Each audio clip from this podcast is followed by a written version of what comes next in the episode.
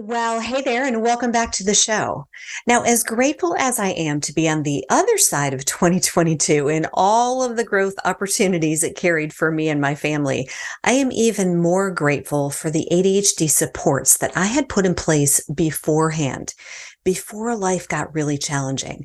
Now, the simple tools and practices I've put in place for re- remaining calm, for staying healthy, mind, body, and soul, for the continued self awareness so that I could pivot and adapt to change more easily, for the clarity to help me make decisions and stay focused, for the accountability to be more consistent and the loose rhythms that I've created around all of it that provide the support and flexibility that works for me and my family.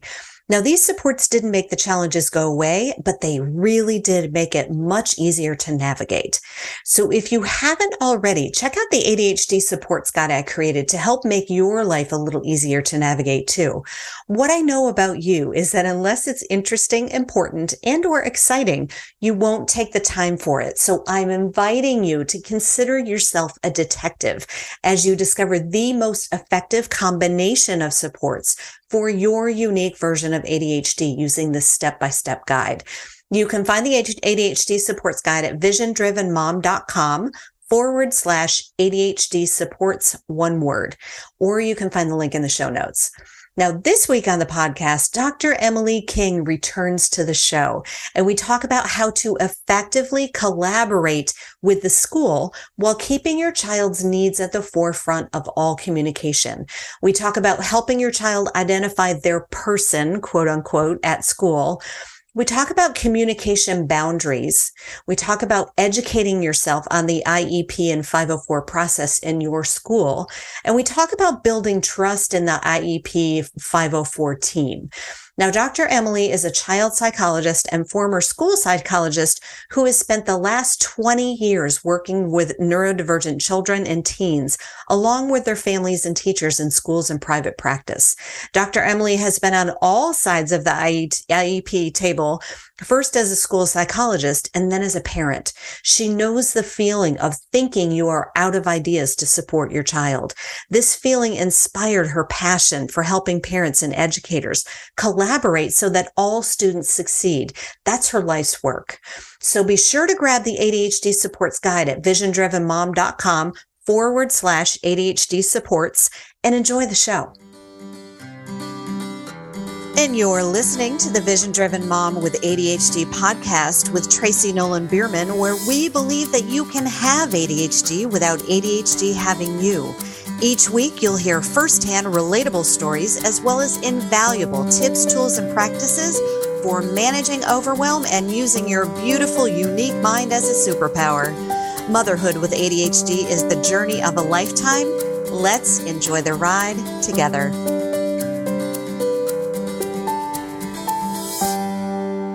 Well, hey, Dr. Emily, and welcome back to the show. Thank you so much for having me, Tracy. I'm super excited about this really, really important conversation that we're going to have today. But before we start, can you tell us a little bit about your journey and how you got to be doing what you're doing now? Absolutely. So I started out wanting to be a teacher. Um, I was my mom was a teacher. I have an aunt that's a teacher. Um, so I watched all of them growing up doing those those jobs, and I also really loved school. Um, I actually initially thought I wanted to be a high school teacher, and now if I could talk to my younger self, I'd say, "No, you really like to play with little kids." So I don't know what you were thinking right. about that, but um, I started out, um, you know, I actually majored in English, thinking I was going to be an English teacher, and then pivoted to psychology when I t- took my first psych class. And then I discovered um, just where psychology and education merge with school psych. And mm-hmm. um, so I went through grad school um, in school psych and, and, worked as a school psychologist actually in Houston, Texas, in a large district there for five years before returning home to North Carolina and settling into private practice, which was better for my family at the time. And over the years just have continued working with um, kids with pretty complex behavioral needs which is like the tip of the iceberg, as we know. Right. And so I absolutely love just the detective work of figuring out where the behavior is coming from. And then with my background in learning and mm-hmm. evaluation and, and ADHD and executive functioning, there's also, it's not usually only behavior or emotional dysregulation. A lot of times right. there's skill weaknesses under there from an education standpoint. So um, you know, everything has just evolved over time and how I got into this. And I'm, I'm currently just really passionate about helping parents and teachers come together to fully understand what is underneath all of this for kids. And it's mm. not just because they have autism or they have ADHD. Sometimes it's because of a mismatch of engagement and interest or curriculum that we need to flex a little bit to meet children where they are. Right, right. That is beautiful. And I I love how you have experience in all of the areas, right? As we're talking about this this having this conversation with the school school um, home uh, mm-hmm. communication mm-hmm. that you are a parent with a child who right. has who has those needs you right um, i am you've been you have your background in education and as a counselor and so you have and your and your uh, your practice so you come at it from all of these with a greater much greater perspective and a beautiful yeah. i absolutely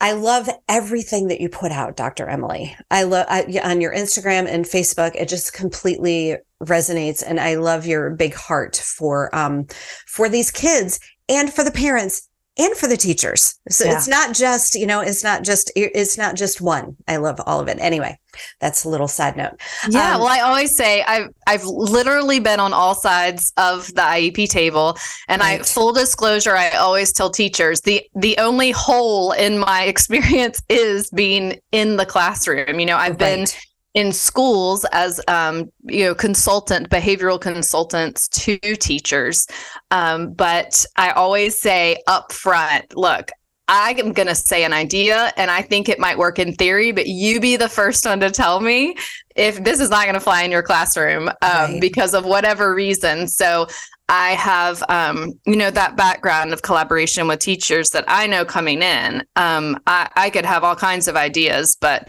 um, I'm also not with that group of kids for the length of time teachers are every day, right, um, all day, and and so we ha- we can't make progress unless we collaborate on these ideas together. Right. Yeah. Exactly. Perfect. And I so and we'll talk about this a little bit at the end but you just came out with a um with a uh um uh pdf that is an organizer.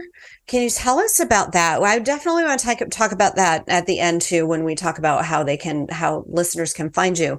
But this this is something every parent with a child with any kind of needs but especially our neurodivergent kids mm-hmm. can you mm-hmm. tell us a little bit about this this uh, this kind of guide that you created yeah i i created this um, guide it's a free pdf download it's it's 10 pages because it has a, half of it's kind of like a glossary of all the different providers privately in schools and doctors' offices mm. that you may come across if your child is starting on this neurodivergent journey of either an ADHD diagnosis or sensory processing or an autism spectrum diagnosis. Because what I've found over time, you know, starting in the schools and then being in private practice, this is also different by location. So there's different right. by you know, clinic, private practice, school, and it's different by county and by oh, wow. state.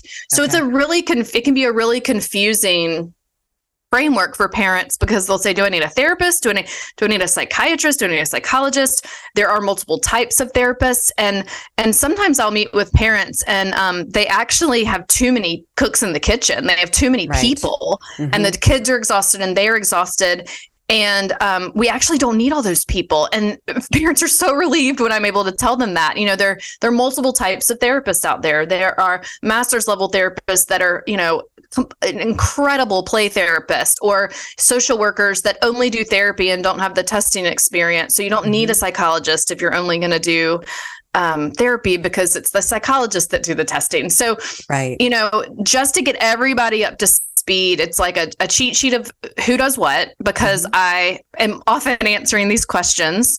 Um, and I often found in my work in the schools that you are bound to really only share and say what the school can provide. And I get that. I understand that there are, um, you know, there are funding things that you're making decisions on and saying this is what we can provide at school. But parents often want to know everything. Of course, you want to know everything that you can do for your child. Right. Um, so in this, um, I call it the referral tracker. I have the glossary, and then um, I have just a template for tracking all the phone calls and websites you look up, emails you send um, in every section of like mental health or um, occupational therapy or speech language therapy. Um, and basically, it's and it's an exhaustive list. It may feel overwhelming, but if parents don't need you don't your child doesn't need necessarily all of those things. Right. Um, but it's I wanted to put out there something that because I get this question a lot. Like parents want to be thorough. They want to feel like they're turning over every stone. So it's my way of saying, like, here's all the info, and right. this will keep you organized. Um, and I hope it's helpful for people because I've, I've, like you said, I, I'm I've been on this journey myself with one of my boys, um, and I've seen it from the school's perspective and from private practice. Um, and I, I hope that it's helpful for people. Mm-hmm. I absolutely, I, I wish I had it a couple of years ago. Um, and about 12 years ago too. That was kind of the beginning, but um, but there are there was there was a period of time, at least maybe a couple of months, where we had, as a family, five hours of support a week. Mm-hmm. And that doesn't include the driving, you know, 25 minutes and 25 back um, to right. and from appointments. And it was, mm-hmm. it what you were, it, it, was completely overwhelming. We were mm-hmm. way over supported, but we kind of, and this is the, I, I, I I'm assuming this is an ADHD thing because this is the, because I have ADHD, but I go from having nothing or not enough to having way more than I could possibly need. and then we had to make adjustments, but it would be for anyone who is in this place where they're just starting out or they're feeling like they are overwhelmed with all of the support that they have right now. Please reach out and reach out to Dr. Emily and, and download this. I, I really, um, thank you for doing this. You're I thought, welcome. Did you put it out like last week or something? I was like, yeah. it's been a couple weeks ago. Yeah, yeah. Right. Yes, fantastic, fantastic.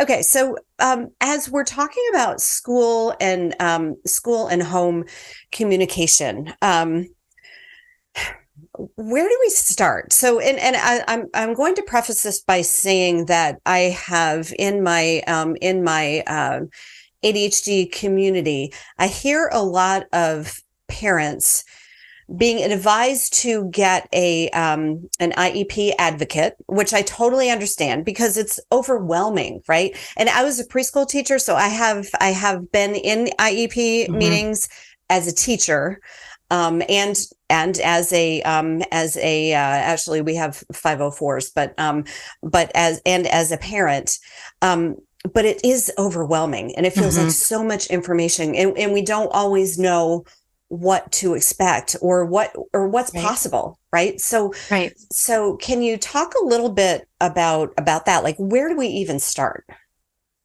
yeah, I think that um, we have to begin first by what are the areas that you don't understand, mm. because that's where your anxieties as a parent are going right. to lie. And that is where your potential mistrust of other people will come from. So, I mean, right. just think about it. Like, if you you know, have to, if you had to represent yourself in court and couldn't have a lawyer, you would be so anxious about that and you probably wouldn't trust all the things going on around you. Right. So the more information we have, of course, you know, the more empowered we feel, the more we trust the process. And that's one of the one of the reasons I put out the resources I do is just to help parents understand it better. I do think it can be helpful to have an IEP advocate and if your child is pretty complex. So, mm-hmm. some of the more um, straightforward, and again, it's all relative, but something straightforward would be like, my child has ADHD and I need a 504 for extended time on assessments um, and you're you're taking you know a, a psych eval or um, reports from the pediatrician who's done rating scales and talking to the school team and everyone's in agreement like i don't think you need an iep a- advocate straight out of the gate but right. if your child is complex and you feel like this IEP meeting is going to be so long and needs you feel like you need someone by your side to answer your questions because it does feel a little bit like you're buying a house and yeah. the you know the finance people are there and the lawyer is there and they're speaking their language and it can be really confusing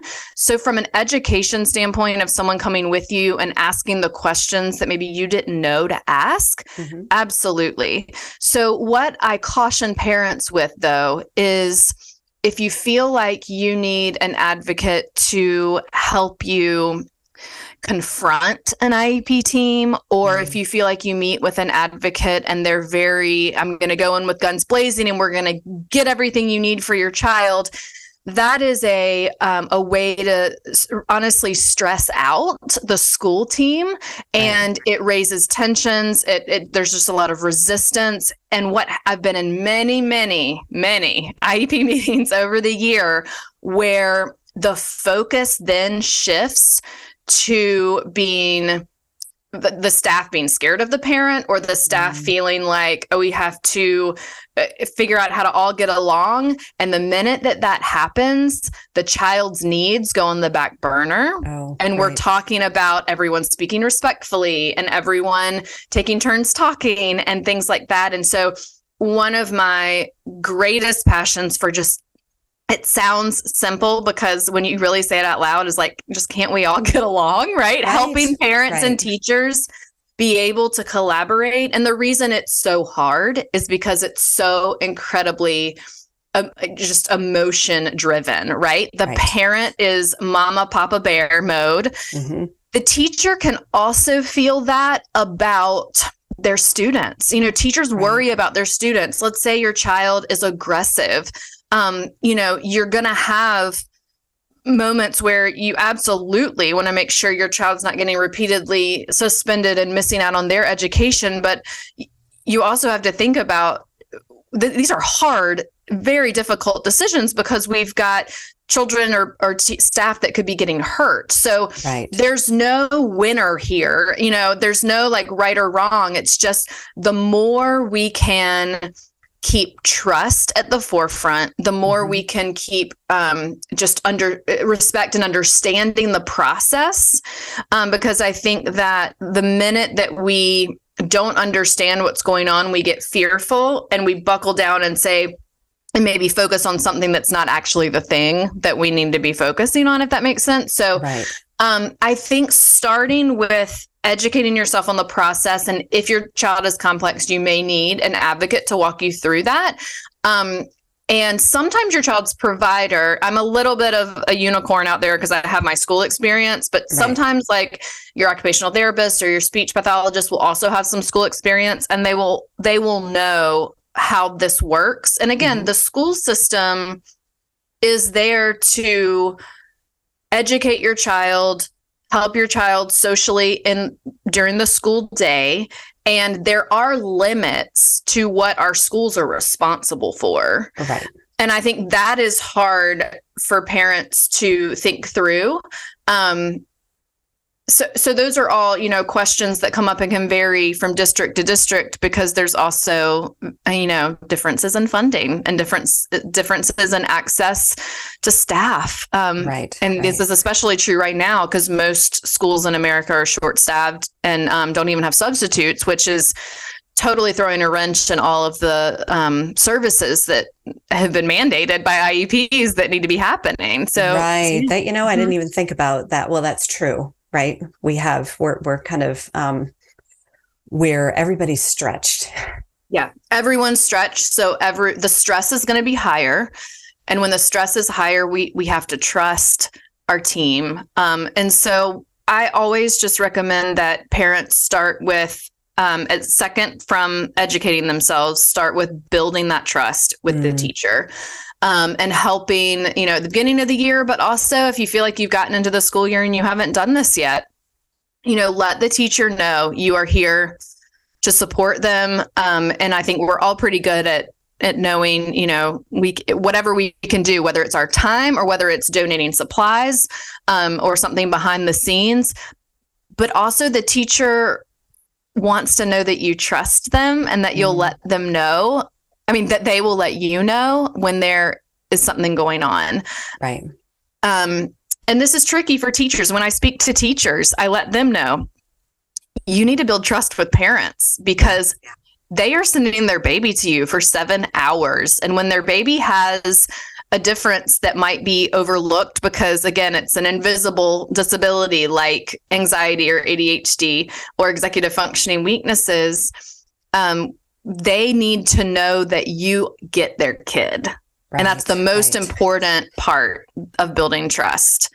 Um, so, on both sides of helping each other understand and asking those questions of, you know, the the diagnosis or the educational classification should be the first thing that you understand about a child, never the last thing. So, let's say. Mm you know, uh, you're talking to a teacher and they're like, well, I know they have ADHD. I got this. That should not be the end of that conversation it should be okay what does your child's adhd look like right. explain to me what are the what are the things i might see in the classroom or a parent coming to a teacher and saying you know this is what's happening at home right before school with our anxiety and getting to school i'd love to hear what happens at school because often those experiences are different kids kids right. just are different at home than they are at school i remember that i remember i remember yep. seeing kids being dragged to the car screaming where this one this one child in particular that um that at school all day she was just she just sat and did exactly what you asked her to do it was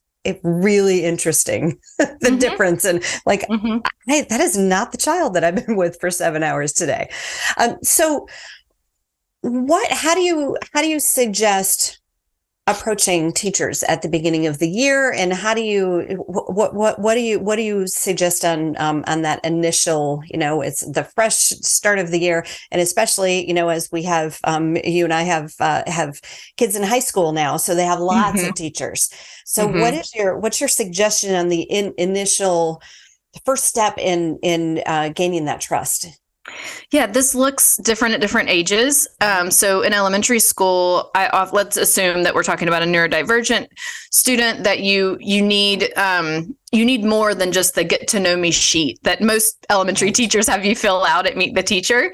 Um, you know, I've I've filled those out and then I'm like turning over on the back and I'll write a whole story. Right. Um, or I'll just let the teacher know I'm going to email you some bullet points because there's mm-hmm. some things that would be helpful for you to know.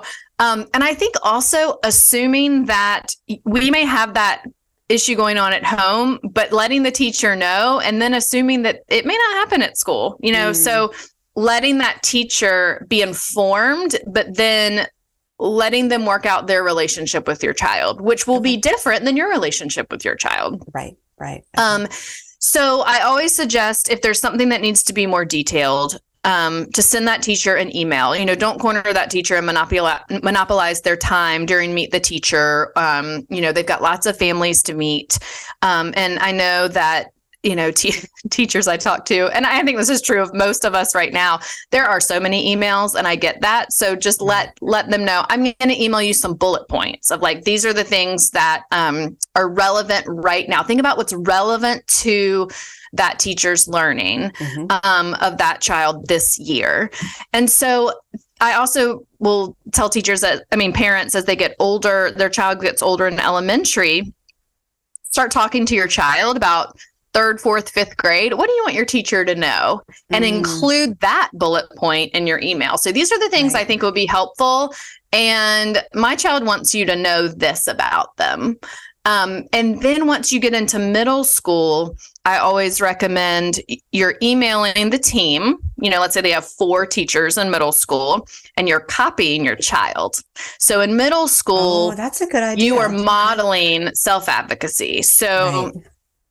I always tell parents and also tweens and teens when you advocate for your child, they're watching. Mm, they understand that you go to meetings and the team is working on it and and you can come back to them and say we worked it out and I think this is going to be better for you now. But as they get older and they have a voice, as soon as they are able to explain what something feels to them, this, you know, as soon as they're able to do that, we need to incorporate that into the conversation. Many schools start inviting kids to 504 and IEP meetings at 6th grade. Some mm-hmm. kids are ready for that and some kids are not ready right. depending on their their you know communication and their anxiety level of being in a meeting with grown-ups some kids will like to write out a list and, and ask the parent to present it at an mm-hmm. iep meeting just having the idea of there's a there's a problem solving session for me to make right. school better for me is the, is what you want them to know and so as you are copying them on these emails through middle school and that could be beginning of year that could be in the middle of the year when when something goes sideways um, in middle school is pretty sideways for most ADHD right. kids and, and executive functioning weaknesses. And yeah, it is it is just a really hard time because you're managing so many classes and you are not um you're i mean it's like the youngest your frontal lobe is going to be basically the least right. developed it's going to be and then the goal is by ninth or 10th grade you know this varies for all kids that they are sending the email at the mm-hmm. beginning of the year, copying you or maybe not copying you, keeping you in the loop so that you are scaffolding these things. And by high school, the goal is that you're their consultant in self advocacy. You have Ooh, brought them along okay. this journey of like you're advocating in elementary, you're kind of a coach in middle school.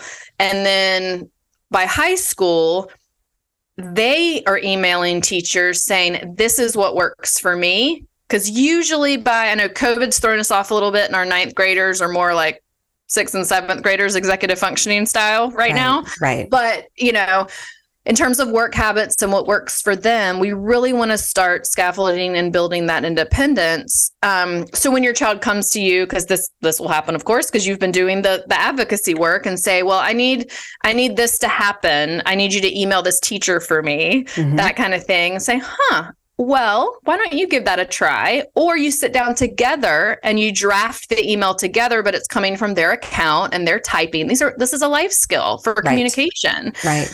So I know that is a completely long-winded answer to your question about getting to know the teacher, but it's so important to to think about it big picture, to build it as skills for your child. And it's not just about building a relationship with your teacher, it's about teaching your child how to build a relationship with their teacher because they will then go on in their life to have coworkers that they need right. to talk to right to you know to when they're working with people in any type of situation to be able to say um, you know i i really need to record this meeting so I can go back and listen later or something like that. You know, mm, so Goodness. thinking about what yeah. they need, right? right? And and it being really normalized. Yeah. Yeah. I no, I uh, that's exactly what I because you gave us the different the different levels and um that's exactly what that that's exactly what I what I asked for. And I love that idea of teaching them the advocacy. And I can totally see the difference in middle school and high school since I have mm-hmm. one in middle school. And I, I could just I could just I could just witness the difference. It's like one day now it wasn't one day, but it seemed like one day I had a um a uh, you know a, a middle schooler, and then all of a sudden they switched to this person who is can advocate and who can who needs some some consulting in like mm-hmm. the order of things and and that kind of thing you know right. the executive function part of it but i love that because absolutely can you imagine? I mean, and I'm thinking about myself as, you know, I've been decades, I, I was diagnosed as an adult um, with ADHD, but how much advocating I could have done for myself rather than feeling like I should I should be able to do this I should be able to do this and it and it kind of shifting you're you're helping right. to shift that um that perspective uh, it's not it's not that I can't it's that this would be helpful and it's oh i love right. that i love the right. the the practice you know and that's why i always tell parents that you know going back to the iep and the advocacy question we don't want to model for our kids that we go into meetings guns blazing arguing or con- right. you know being really adversarial about things because is that how we want to teach our children to advocate for themselves it's not because every time we have interactions like that the other person shuts down nobody likes to go into a meeting like that so right. i think our kids actually will, will, come out of school with sometimes more practice with some of these negotiation collaboration skills than um, neurotypical kids although they're doing it in other ways you know they're doing right. it through clubs and um, sometimes more social advocacy ways through um, activities but I, I just think it's an opportunity for our kids to grow and to have insight and reflect on what they need. Right. um, and that if we're going to you know promote neurodiversity and promote acceptance we have to teach our kids how to communicate that. Yes exactly. Yeah. i love that. That's beautiful. Now um we have been blessed with a middle school counselor who's been amazing my youngest absolutely trusts her will go to her. Now it took you know it took a while for her for for that to happen. Um and she feels so she she actually goes to the goes to the um to the counselor first and they have an understanding and she, it, it it's just it's a beautiful relationship and i'm so grateful. Not mm-hmm. everybody has that. Right so what if what if you what if you're in a school system or in a school and you don't necessarily, you know, maybe they don't buy into neurodivergence or I don't know what, what, what do we, what do we do then? How do we, how do we support? Yeah. How, what can our listeners do when they, when they don't feel, when they don't feel like they necessarily have the support that they would love? Yeah. Well, and I always say you don't have, it doesn't have to be the school counselor or the special education teacher. Um, it just has to be someone who has an open mind mm. to get your kid and to learn right. about your kid. And so I would encourage everybody to think about your child's education team, all the teachers, the administrators. I mean, there are some kids that connect with a custodian. You know, it doesn't right. matter necessarily the education background. Mm-hmm. What does matter is that that child has a person, a person. at school. And chills. That's yeah. Beautiful. So right, I think about um, when I talk to young kids, um, identifying who's your school person, mm. and usually they know exactly what I'm talking about. It's okay. it's most of the time it's their teacher. Sometimes it's right. a TA. Sometimes it's a special ed teacher. Sometimes it's a counselor. Sometimes it's an assistant principal because they're getting in trouble a lot. But yet mm. that assistant principal isn't disciplining, but they're doing what we call you know restorative practices of like talking through what happened um, right you know, chances are there is one person. Mm-hmm. If there's not, then we've got to do some education. I mean, that's why I'm passionate about creating the teacher course that I made for teachers right. and and staff and administrators, you know, there should be at least one person in there somewhere that at least has an open mind to saying, you know, my kid gets so anxious when something is not flexible for them or we don't think outside the box a little bit. And so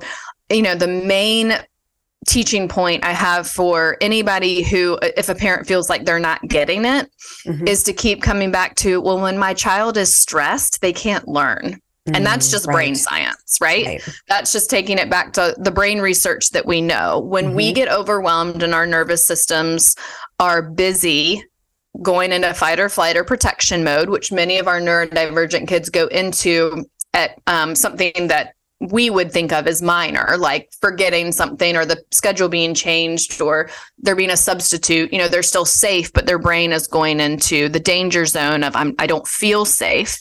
Right. If a child is living in that space, they can't learn. And mm-hmm. educators want kids to learn. Right. So I always encourage parents to start there and to say, I need you to to help me help my child's anxiety go down because they're not learning or they're resisting even coming to school or um, you know usually when a parent is concerned about something there's an issue that school is uh, aware of like whether it's a behavior or a refusal or a shutdown or whatever that's actually anxiety or actually if Right. they're avoiding there's something going on um to start there's a starting point there's a tip of the iceberg to start with um Right. and and so you know Mona Delahooke talks about this um Lori Desautels talks about this in terms of trauma in school and so those are two people to follow and read if you if you want more information and and, and if you ha- have a teacher or a school staff member that wants more Mhm. um, connections over um, compl- connections before compliance is Lori's book, and then Beh- beyond behaviors, of course, is Mona's book. Most people know about that one by now.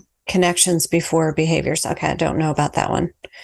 Before behaviors. Okay. It's connections over compliance over compliance. Okay. is Lori's book. connection Mhm. over compliance. Okay, that's beautiful. Okay, and I love that. I love that that shift in perspective too, and that shift in in asking for what you need and and and the um about the nervous system, right? My Mhm. child cannot learn when they're stressed.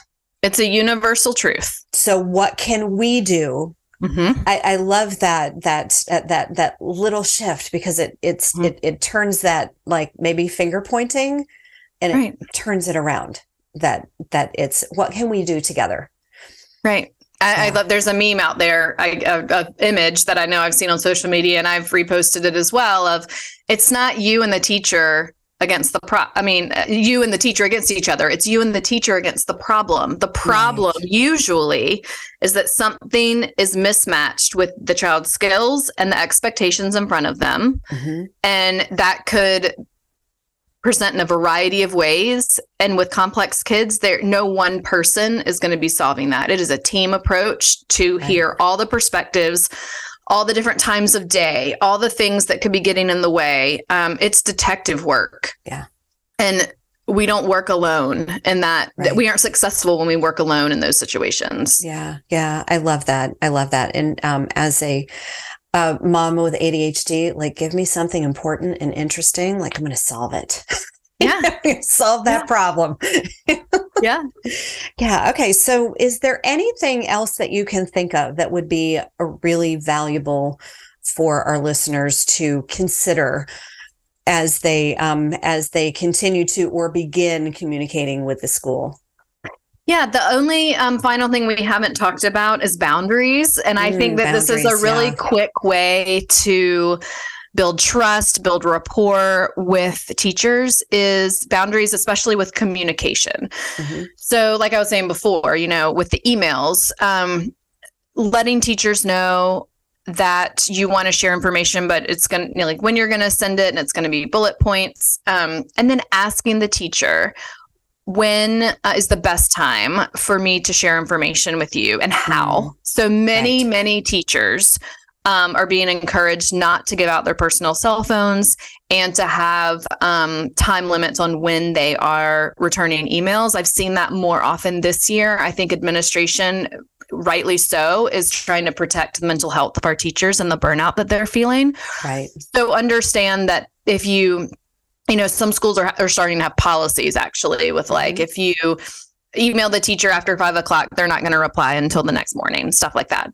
Right. Um, whereas it's kind of been the wild, wild west for communication and teachers before, which makes it tricky for them to set boundaries. And um, and sometimes parents don't know, you know, kind of when and how they can have access to the teacher. So asking the teacher, but then I also encourage teachers, let parents know, you know, let them know that during the day you are with their kids and you are present. And so you won't be replying to emails during the day. Or many um, schools will use um, communication apps and messaging apps that only teachers will communicate that way. And it helps teachers compartmentalize their energy and, um, you know, not having their, their notifications going off all day when they're trying to be present with our children. right. So I think all of these things are important, especially when your child is more complex because there are more things to communicate about. Mhm. But we need to do it in a way that works for the team um, and that we feel open to setting boundaries with. Um, and to not also, when the boundaries with communication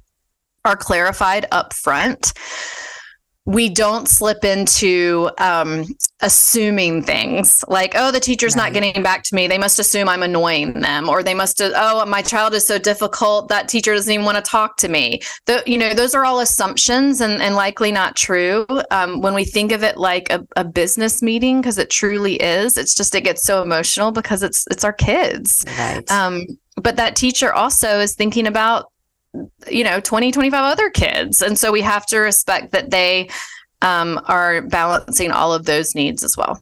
Yeah that is a really important um, important point to make too. Um, and that understanding that you know especially when our kids are in uh, middle school and high school not only are those teachers communicating because i know my my middle schooler communicates all the time through email with um, mm-hmm. with uh, through uh, Google Classroom. I think mm-hmm. they they're constantly um, sending emails back and forth. So if they miss an email, it's probably not because they're trying right. to avoid us. Um, right. It's probably because they're busy. Yeah. but when you are overwhelmed and worried about your child and hyper vigilant about their progress, our brains quickly go into these assumptions. And so the more structure and trust we can have in place with communications and boundaries and relationships with our team, you know, the better we're going to get along and and we have to have this foundation of trust if we are ever going to solve these complex problems for our kids right I, I, I, we keep coming back to that, but that we, when we are, and, and this, so the, the, uh, the stress, like you talked about earlier, that when we come in with our, you know, with our, with our fists up, you know, like mm-hmm. we're, we're going to battle with the team, it sets everybody up. I mean, it's energetic, right? It sets everybody up for defense or right. or you know sends us into that into that uh, fight or flight mm-hmm. part of our nervous mm-hmm. system nothing happens nothing good right. happens right and think about like sometimes we think okay well this is my hour right this is my hour right. where we're going to be able to so if we go into them we blow the hour and we don't like right. if we can I, I guess what a thought that i have is maybe we take a couple of breaths and mm-hmm. like really be intentional about what we want to say and and what we want to get out of the mm-hmm. the uh the communication yeah and sometimes with kids who are, are complex and the we actually it actually is really good for the team to meet outside of an IEP meeting. The. IEP meeting is a, you know, a mandated meeting with a certain amount of people there, certain roles are there, certain topics need to be discussed. And then there are topics that don't need to be discussed mm. outside of an IEP meeting. Sometimes like communication or or just creative solutions. And then right. we meet in the IEP meeting just to get it all on paper and check all right. the boxes in the system and all those things. So I always encourage parents to ask the teacher too, can this be a conference? Can this be a teacher conference mm. or does this need to be an IEP meeting? We don't need an IEP meeting and unless service delivery or goals are going to be changed. So if that you are huge, yeah, if you are just wanting right if you are just wanting to ask if your child can choose a different topic for a, a book report because they, they won't can't do this one because it's not their interest and you know they can thrive that is just a teacher question that right. you would i think we often will go down a rabbit hole of like my my kid has a disability so they have an iep so all the questions have to go in this iep meeting and that's actually not true so okay. when you put so much Great. pressure on yourself to get everything done in that one annual iep meeting of course you're stressed right. so think about what can be done outside um, and then you have so many opportunities to collaborate with the teacher when um, you know you don't have that time pressure Right. I love that. Bam. Okay. That's beautiful. That's really helpful. I think that does take a lot of the pressure off too. Mm-hmm. Dr. Emily, this has been a fantastic conversation. Every, I mean, everything that you um, that you uh, that you offer is um, just brilliant, and I completely, um, I'm very grateful for you oh, well, thank you for having me. I, I love getting these messages out in the world. Absolutely. So, can you tell us a little bit about how our listeners can find you? And I know that you have, and it's not a, it's not necessarily a pivot. What you talked about um, earlier is that you've kind of included teachers in in the uh, in the conversation. Can you tell us a little right. bit about all of that? Yeah, so you can uh, read more about my work outside of my psychology practice at learnwithdremily.com there are resources there for parents and for teachers. Mm. And um, I encourage everyone to stay and read and listen. Um, you will, if you're on my newsletter list, which you can join at my website, um, I have a Substack as well where I write weekly blogs. Sometimes my um, my blogs and, and my content will be geared towards teachers and stresses that they have, and sometimes it will be geared towards parents. But that's intentional. The purpose of that is that I want everyone to hear each other's perspective perspectives. And I think mm if we continue only speaking to parents or only speaking to teachers, we just perpetuate this divide. And so I try to talk about both in some conversations. I, you know, of course, like this time of year, we're seasonally talking about parents being home with kids. I mean, there'll be seasons of things I talk about, but um, I also have two free resources um, for teachers. It's called a regulation roster where you're learning your kids' emotional regulation at the beginning of the year and that's at learnwithdremily.com slash roster and um, and then I, my wait list is open for my teacher course, which will um, be available again in the summer next right. summer, 2023. And then for parents, they can get the referral tracker at learnwithdremily.com slash tracker. And then the waitlist is also open right now for my revised parent course, which um, has been around for a few years, but I'm going to be revising it in early 2023. And it is a self study course for parents who have just received a diagnosis, who are new to the journey of raising a neurodivergent child. But also, if you're a few years in and you still feel like you want to learn more, I take you through all my most commonly answered questions as a child psychologist in terms of, you know, parenting kids differently from, um, you know, kind of finding that middle ground between nurturing and independence that we're always right. striving for as parents um, as well well and um, and you know just go on my newsletter list and you will not miss a thing if you join that and just um, i send out a weekly email with all the things that i'm doing Okay, perfect. And definitely um, check Dr. Emily out on uh, Instagram too. I love. Oh, right. So most I of the things are on Instagram. Yeah, you, well. you, you you provide some really amazing um, amazing things to ponder as well as some powerful. I mean that that's why i saw that you had the roster or the was it the the building your tracker. team. Mm-hmm. yeah the tracker. Yeah. Perfect. and thank you for your work because so many parents that i work with realize because of just the differences in the field and the research in our education they realize in their in their 30s and 40s when their children are diagnosed they realize that they oh. they're neurodivergent and they think wow this is why school was so hard for me or i'm i'm you know so stressed at work or whatever those things have been. So i talk to so many parents who you know come across my resources and um, re- realize that they're learning more about themselves as well. Right, right. Yes, that is across the board, and, and for the the uh, the moms that are listening. Um, but Dr. Emily, thank you again. Thank you for your time. Thank you for sharing your brilliance. And um, I, I'm I'm sure that we'll have you back on again. I would love to come back. All right, perfect. Goodbye for now. Bye. Thank you for listening to the Vision Driven Mom with ADHD podcast. Now, one thing I know for sure is that managing ADHD is not a one stop shop. There are so many tips, tools, practices, treatment options, and lifestyle accommodations to consider. It's easy to feel overwhelmed and wonder where in the world to start. If you're nodding your head yes, then you'll want to check out the free ADHD Supports Guide. It's a super simple step by step guide that keeps your ADHD brain engaged because it's interesting, it's important, and sometimes even a little exciting. I invite you to consider yourself a detective as you discover the ideal combination of supports to help you remain calm, be more consistent, stay focused on what's important, shift out of overwhelm and other big emotions more quickly make decisions more easily, and develop more confidence, all while becoming more of the person you know yourself to be. Download the guide at visiondrivenmom.com forward slash ADHD supports or find the link in the show notes. I truly believe that you can have ADHD without ADHD having you. Goodbye for now.